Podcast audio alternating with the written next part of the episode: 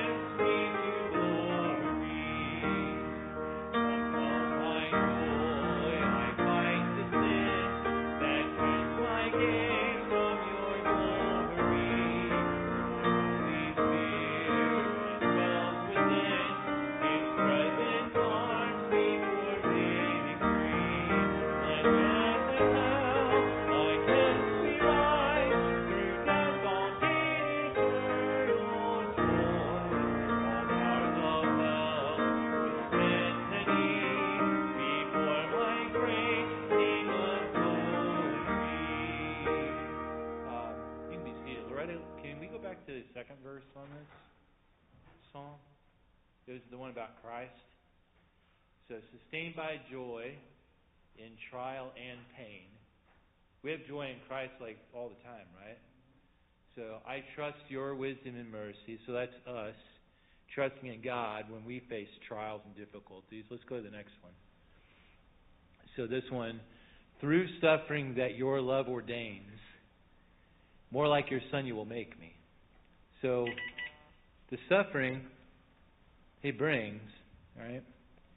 But when we trust Him through the suffering, that's when we become more like Christ. That's what the verse is saying, right?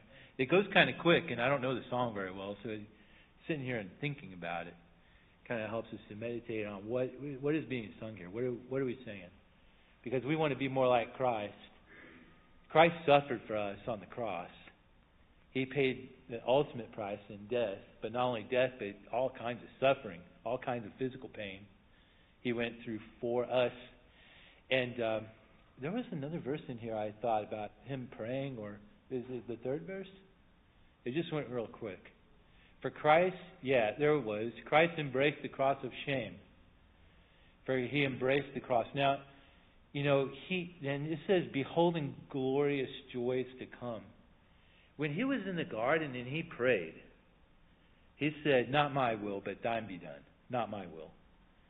Right? So, did he want to go to the cross? Right? He did, I don't. I don't think he, he because it said not my will, right? And he was praying to God, and and then he was looking, beholding glorious joys to come. I wonder what he really wanted. You know, because he was willing to submit to the Father, but he had a different idea. And you know, and he was tempted of Satan. You know, Satan's like, here, I'll give you the whole entire world. Right? And that's what he came to save. And Satan tempted it by offering it to him up front. Like, you don't have to die. I'll just give it to you. Just worship me. So, I don't know. Just thinking about that.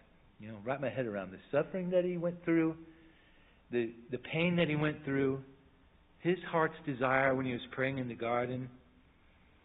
But he gave up what he wanted, so he went to the cross for us, so that we can have, you know, the glorious joy to come. I wonder if he was looking at the glorious joy to come after the cross when he was praying. I don't know. All right, well, let's go to the next song. All right, one we know well.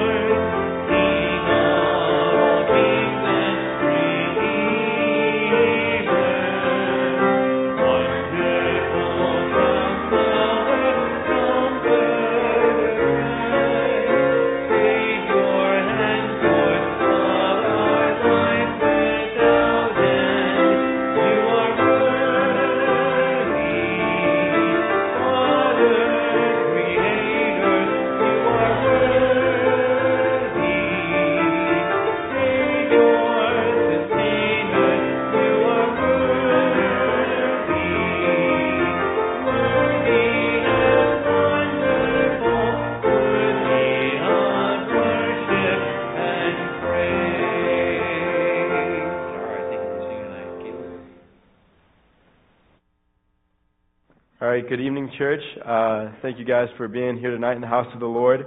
We're, please turn with me in your Bibles to Matthew chapter 16. We're going to be in Matthew chapter 16 tonight at the beginning of the chapter. This, this chapter talks about uh, a gospel narrative about Jesus and the Pharisees, a, a, um, uh, a time when the Pharisees came to Jesus with a question. The Pharisees and Sadducees came to Jesus with a question tempting him. And following that, we're going to talk about Jesus' answer to their question. We're also going to talk about Jesus and his disciples after the Pharisees and Sadducees asked this question, and after Jesus answered this question, we're going to talk about when Jesus left, left the Pharisees with his disciples and the conversations that they had afterwards, which included a misunderstanding on the disciples' part of what Jesus was trying to say. But before we start, let's go ahead and read our passage. Matthew chapter 16 we're going to start in verse 1 and go, and go through verse 12. The Pharisees also with the Sadducees came, and tempting, desired him, Jesus, that he would show them a sign from heaven. He answered and said unto them, When it is evening, ye say, It will be fair weather, for the sky is red. And in the morning, It will be foul weather today, for the sky is red and lowering. O ye hypocrites, can ye discern the face of the sky, but can ye not discern the signs of the times? A wicked and adulterous generation seeketh after a sign, and there shall no sign be given unto it, but the sign of the prophet Jonah. And he left them and departed. And when, his, and when his disciples were come to the other side, they had forgotten to take bread.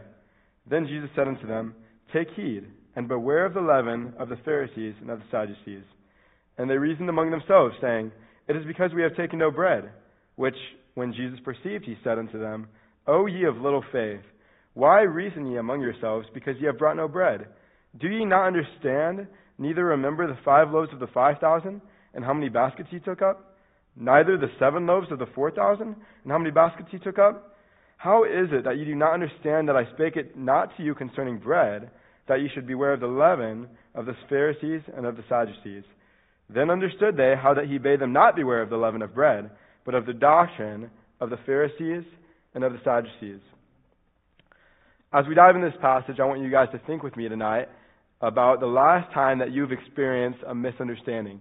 Maybe this was with a friend, maybe this was with a spouse, maybe this was with a coworker. Think with me about the last time that you've experienced a misunderstanding with someone else. I experienced a misunderstanding in a classroom at Pensacola Christian College my first semester, sophomore year, and I'm going to tell you guys that story now. I, me, me and my friend, his name was Max, we would go door knocking every Sunday afternoon. We just voluntarily, weekly, went out and knocked on doors, hoping to give the gospel, hoping that uh, someone that we were able to witness to would accept Jesus Christ as their Savior, or maybe a believer would, um, we would be able to have a good, encouraging conversation, be an encouragement to a believer that we met. So we were out one Sunday, Sunday afternoon, and we got to this house, and the couple was coming out. Their names were Elaine and Jory. So Elaine and Jory are coming out of their house. They're going, they're getting into their car. We see them getting in, so we run over, try to give them a track, try to talk with them, and they say, "Oh, we're we're okay." They refused it, but they said, "Hey, we're saved, and we'd love to have you back next week and talk with you. How how often do you guys do this?" We said every Sunday afternoon. So the next Sunday afternoon, we went to that same neighborhood, and we went to Elaine and Jory's house, and they were sitting outside their house, and their house had just burned down. So we're, we come, and Elaine and Joy are standing outside their house. We come say, and ask them what happened, and they, they told us there were certain circumstances, and their house ended up burning down. And so we tried to be an encouragement to them, asked them anything we could pray for them for, asked them if there was any way we could help them with the situation. They said they both started new jobs because they had to they had to earn enough money to afford the damages and, and whatnot. So they were actually working through Sunday. They're working through church on Sunday now, and they're working through Wednesday evening night church. And so we, we asked them, we said, hey, would you be willing to go through a discipleship book with us?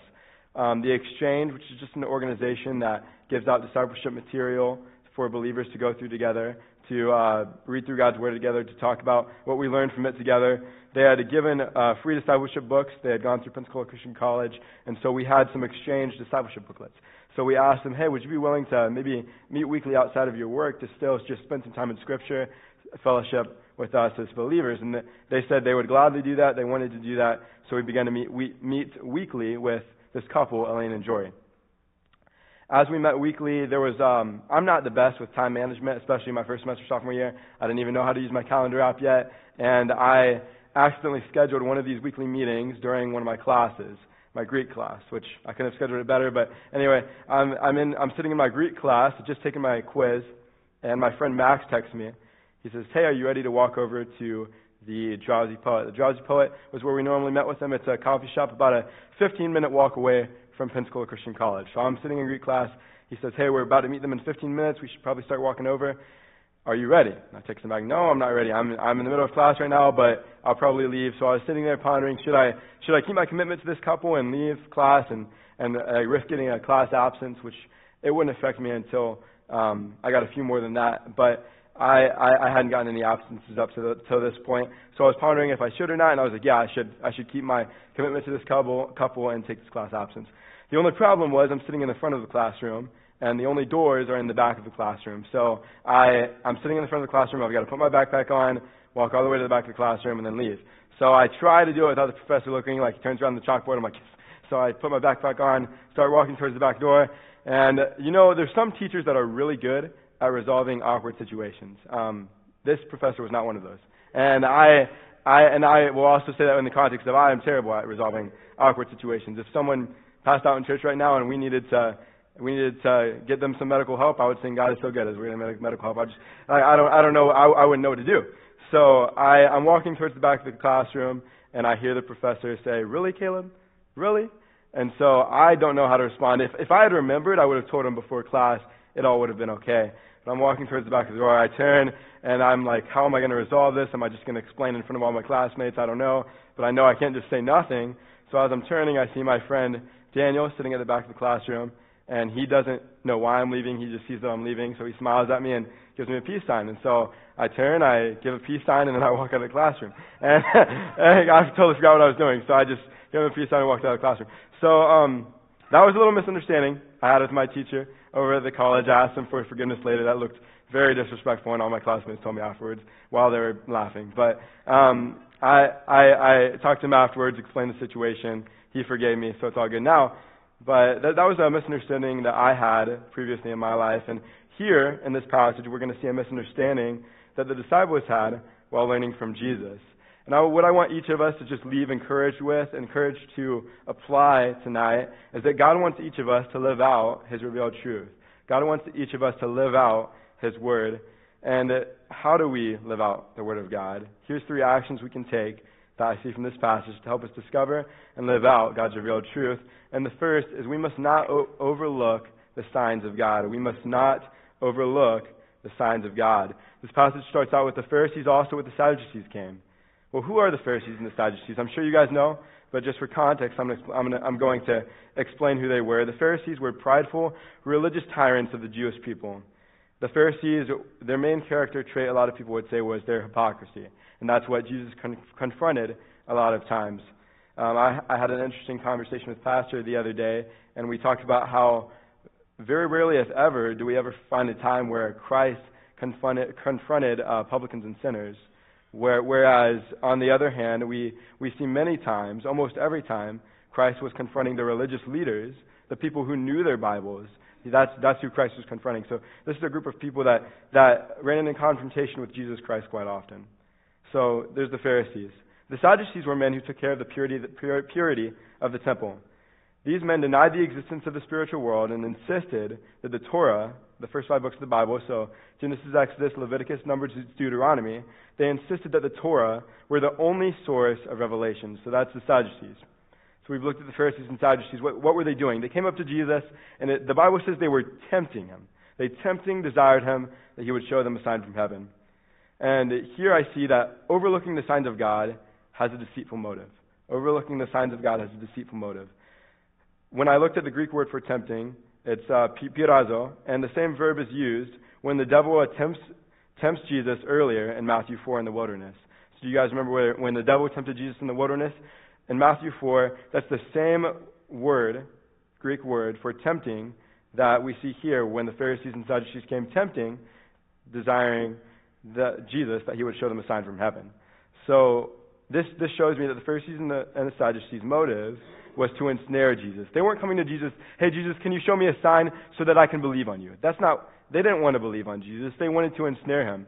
They wanted either him to re- not show them a sign so they could say, hey, he's not the real deal. Whatever their motive was, that it was not to believe on Christ. That, that wasn't a genuine question they were asking. So overlooking the signs of God is a deceitful motive. But not only that, but overlooking the signs of God also um, has a my notes are out of order, but that's okay. Is a conscious choice. The um, overlooking the signs of God is a conscious choice. So signs have been already been given and ignored. In the previous chapter, Jesus Christ had worked miracles of heaven, yet the Pharisees and Sadducees chose to ignore these miracles. At the end of chapter 15, if you look back, you'll see the feeding of the 4,000. And just before the feeding of the 4,000, Jesus Christ came to the coast of Tyre and Sidon. Here he made whole a young girl who was attacked by a demon. In Tyre and Sidon, Jesus healed multitudes of the lame, blind, dumb, maimed, and many others. These multitudes of sick people and blind people and lame people, they came, and the Bible says they cast themselves down at Jesus' feet, and Jesus healed them. That is so awesome. And these Pharisees, they've seen this. They've seen Jesus Christ work miracles of heaven. They've heard about these miracles that Jesus Christ has, wor- has worked, yet they continue to make this conscious choice to deny Christ and not believe in Christ. Jesus Christ uses weather and rain as an illustration for this. It says, He answered and said unto them, This is how He answers this, this question. The Pharisees and Sadducees say, Hey, can you show us a sign? He says, When it is evening, ye say, It will be fair weather, for the sky is red. And in the morning, it will be foul weather today, for the sky is red and lowering. O ye hypocrites, you can discern the face of the sky, but ye can, can ye not discern the signs of the times? There's a sailor saying, which says, Red sky in the morning, sailor take warning. Red sky at night, sailor's delight. A red sun and sky in the evening indicates that the next day will be dry and pleasant. A red sun and sky in the morning indicates that there's a high water content in the atmosphere, and there could be a, this could be an indication that a storm system or, or a big storm is on, is on its way. So sailors knew this saying, and this, they're on the coast of the Sea of Galilee, so people here are familiar with this, with this illustration. And what, what Christ is saying is, you know when a storm's coming, and you know when a storm's not coming, and yet you can't, you can't believe things that you've seen. The Pharisees are making a conscious choice to deny Christ after he's already proven himself by working miracles of heaven.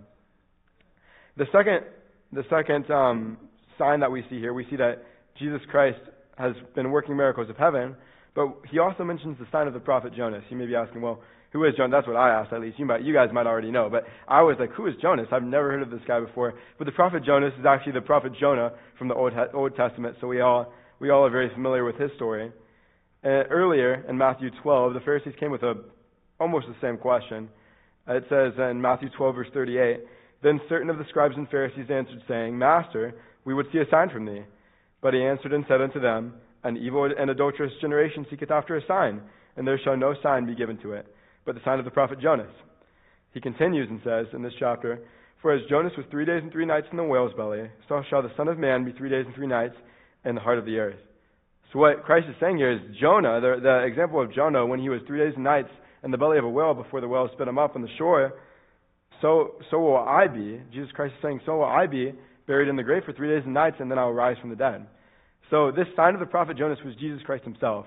So Jesus is telling the Pharisees and Sadducees, not only have you seen the miracles I've worked, but I, I myself am fulfillment of prophecy, fulfillment of the prophecy of Jonas. And yet, um, the Pharisees, they've seen Jesus Christ himself, the Son of God. They've seen the miracles that he's worked, and they continue to reject him, make that conscious choice. So I see that overlooking the signs of God has a deceitful motive. It's a conscious choice, and it's also the sign and the characteristic of a wicked generation. It's the characteristic of a, of a wicked generation.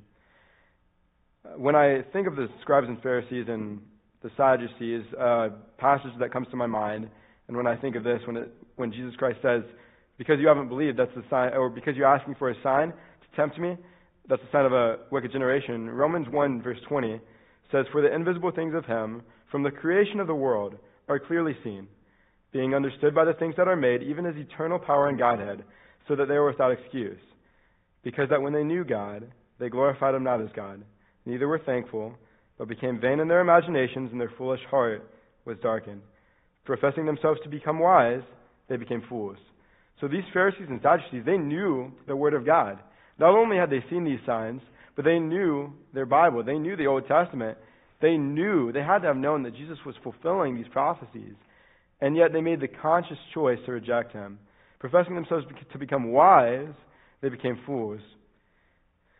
So um, we see here that overlooking the signs of God is a characteristic of an adulterous generation and a wicked generation.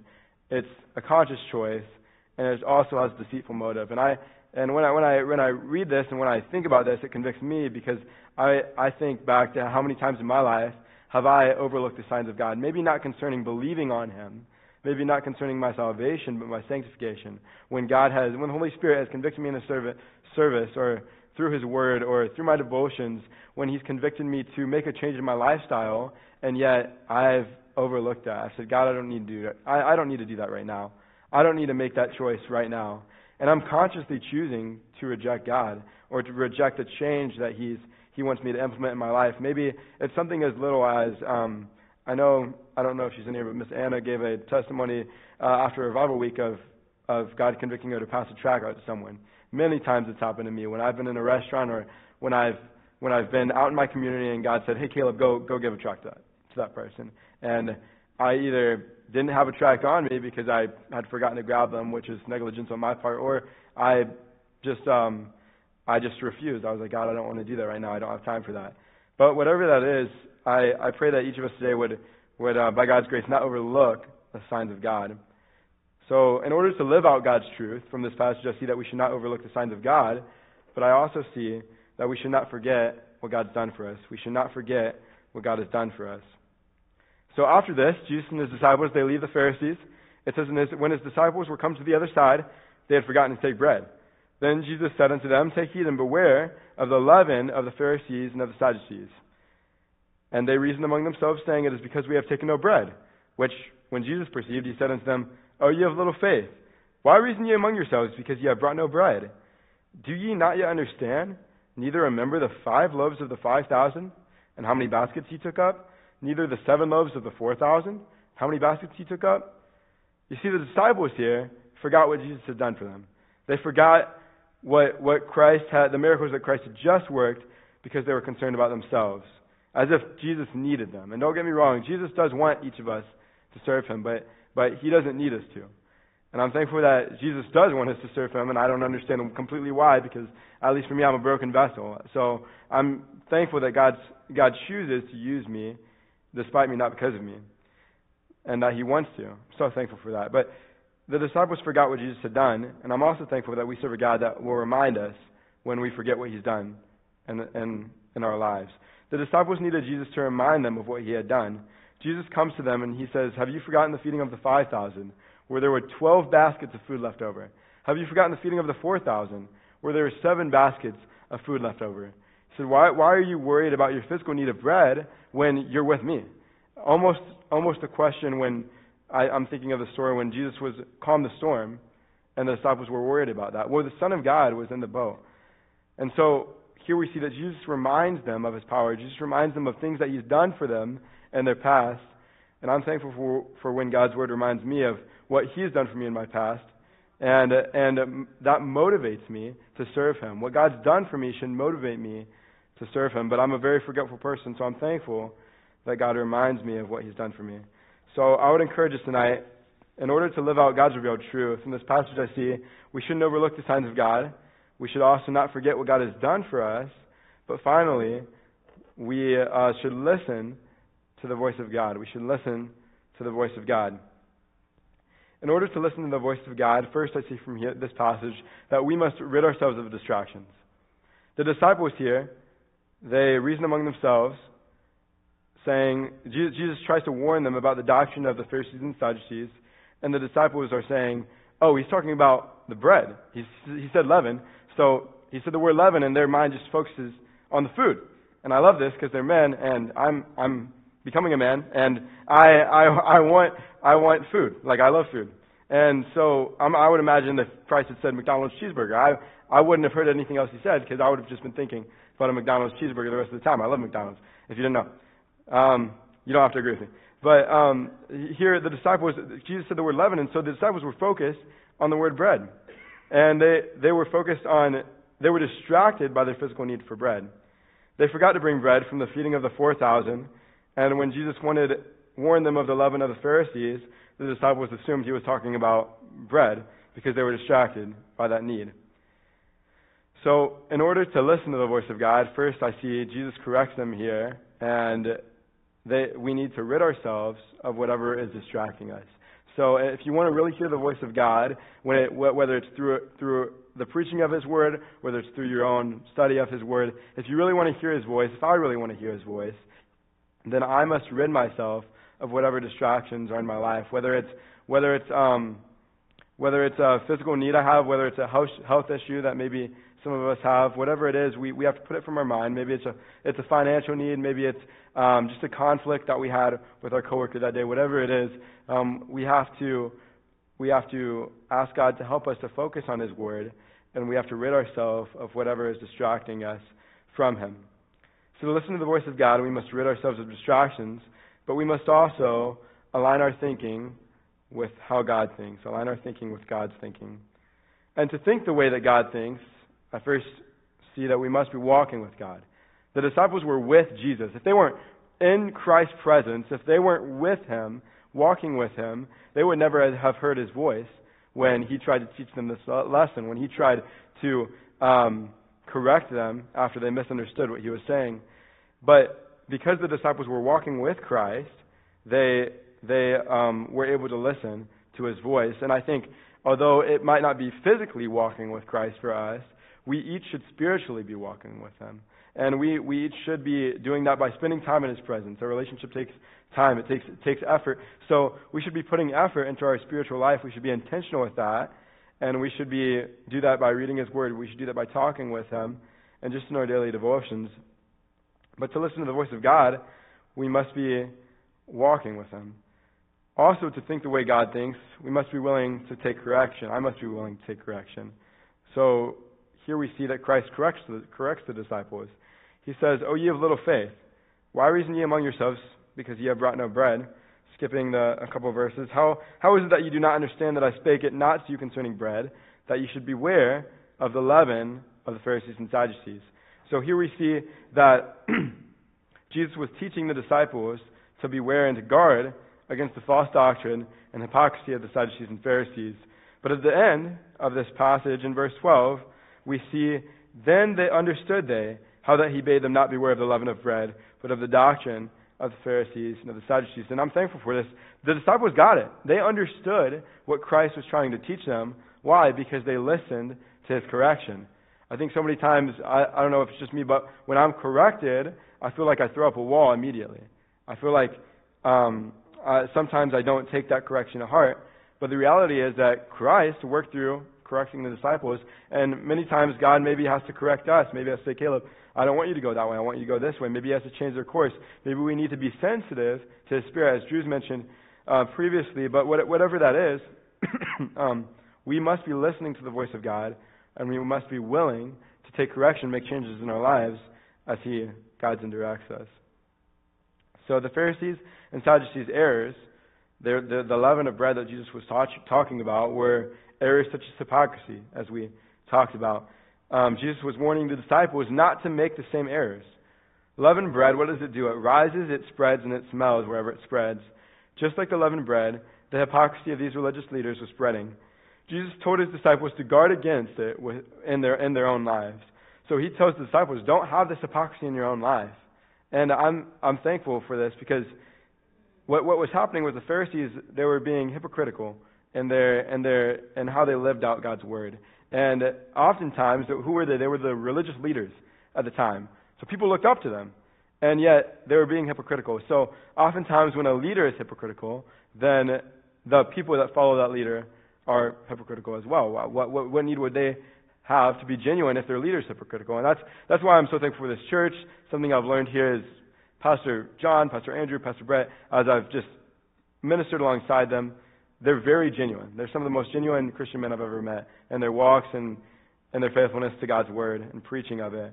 So when I think of them, I think, wow, genuine leaders. And so that's what Christ is saying to the disciples here. He's saying, be a genuine leader. Don't don't um, be hypocritical because there's people watching you. And I think not just for the pastoral staff here, not just for the us who are able to have the opportunity, I'm thankful for it, to enter in here, But each of you in here, there, there are people that watch you, whether it's your children, whether it's friends, whoever it is, there are people in here that watch you, and they, they see whether you're being genuine in your walk or that you're being hip, hypocritical. There, there are people that watch me and see if I'm being hypocritical or genuine. And, I, and I'm sure that there have been many times in my life where they've seen hypocrisy in my life. And yet, Christ here is, is t- warns us and encourages us to guard against hypocrisy in our lives and to be genuine. What I love about this is is the choice that Christ gives the disciples. You might not be able to see it at first, but when Jesus first warns them, he says, Take heed and beware of the leaven of the Pharisees and of the Sadducees. What I love is the second time that Jesus says this, he doesn't he doesn't dumb this question down for them. He doesn't dumb this command down for them. He doesn't re-explain what he was trying to say. He doesn't reword it. All he says is he repeats what he says in, in the beginning. He says, How is it that you do not understand that I spake it, not to you concerning bread, that you should beware of the leaven of the Pharisees and of the Sadducees? He says the same thing. He's not, he's not going to make the disciples listen to him. He's not going to shove what he, the, the lesson he's trying to teach them down their throat. He invites them to listen to him again and to really understand what he's trying to tell them. And what I love about that is, is God, God invites us, God wants us to listen to his word. God wants us to live out his word, but he's not going to force us to. He's just going to let us come to him. And I'm just so thankful for that about our God, about our Savior and his word. So, in order to live out His word, though, we must listen to the voice of God. We must not forget what He's done for us.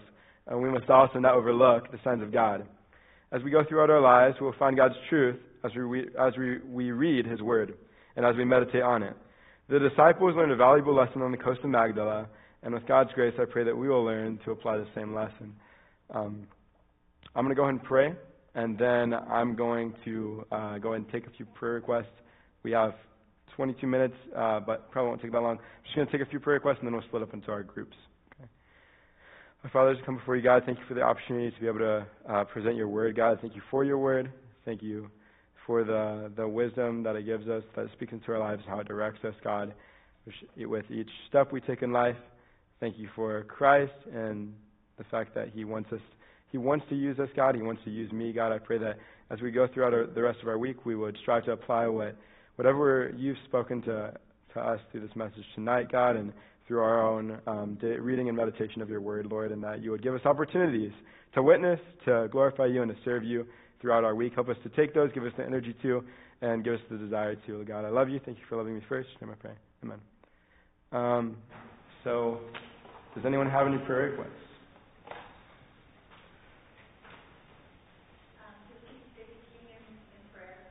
Vicky King.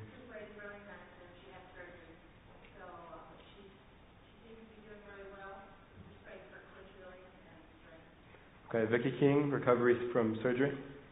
Quick recovery. Pray for that. Anyone else?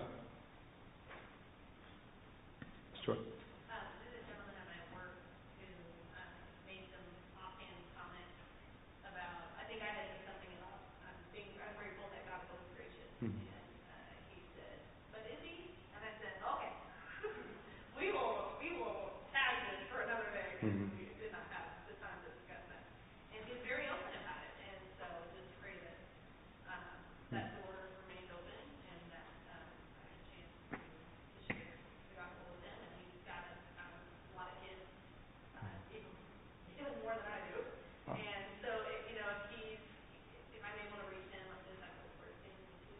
That's awesome. So, a witnessing opportunity for Mrs. Joy. Um,